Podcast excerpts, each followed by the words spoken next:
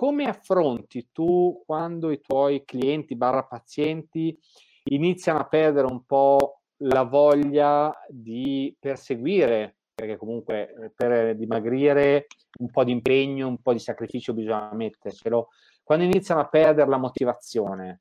Tu hai, hai una strategia particolare per stimolarli, che non sia il semplice calcio nel sedere, o eh, e se la, e se la puoi condividere?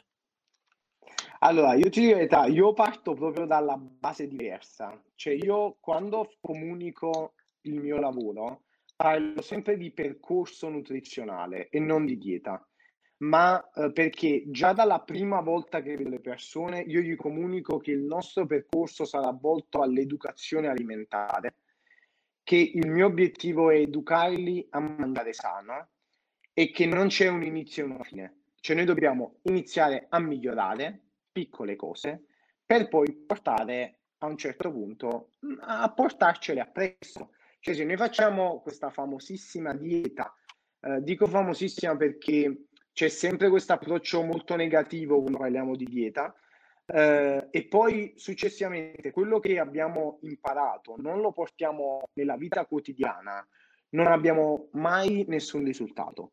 Quindi, dobbiamo, mh, quindi la mia comunicazione è proprio questa, quindi dire queste cose alla persona, dire: vedi, noi stiamo iniziando questo percorso con l'obiettivo di insegnarti qualcosa, non dobbiamo fare la corsa, non serve che pesi tutti i grammi degli alimenti precisamente, eh, e soprattutto io tendo ad insegnargli qualcosa. Te, pensa che io non lascio la dieta con i giorni della settimana, io non gli dico lunedì, no, martedì, mercoledì.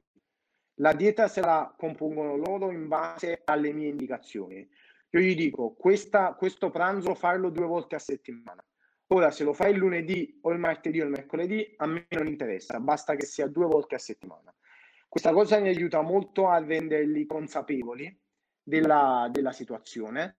E poi, quando mi capita di trovare, ovviamente, che anche in questo percorso capiterà sempre la perdita di motivazione, cerco di... Eh, di trasmettergli questo, cioè che eh, anche se ci sono dei periodi dove uno tende a mangiare di più e a lasciarsi andare, comunque stiamo facendo un percorso. Come tutti i percorsi troveremo degli, troveremo degli ostacoli, dobbiamo rimetterci a fare le cose come le stiamo facendo per migliorare la nostra salute. Diciamo, la mia comunicazione è molto questa qui, eh, e appunto, se io sulla schema che invio non scrivo dieta, per esempio, ma scrivo educazione alimentare, ma non perché per una questione legale o altro, perché avendo tutti i titoli potrei scrivere dieta, eh, che devo dire, dieta dimagrante, ma lo faccio proprio per una questione comunicativa, e ovviamente tu sarai sicuramente d'accordo su questa cosa, però ci tengo molto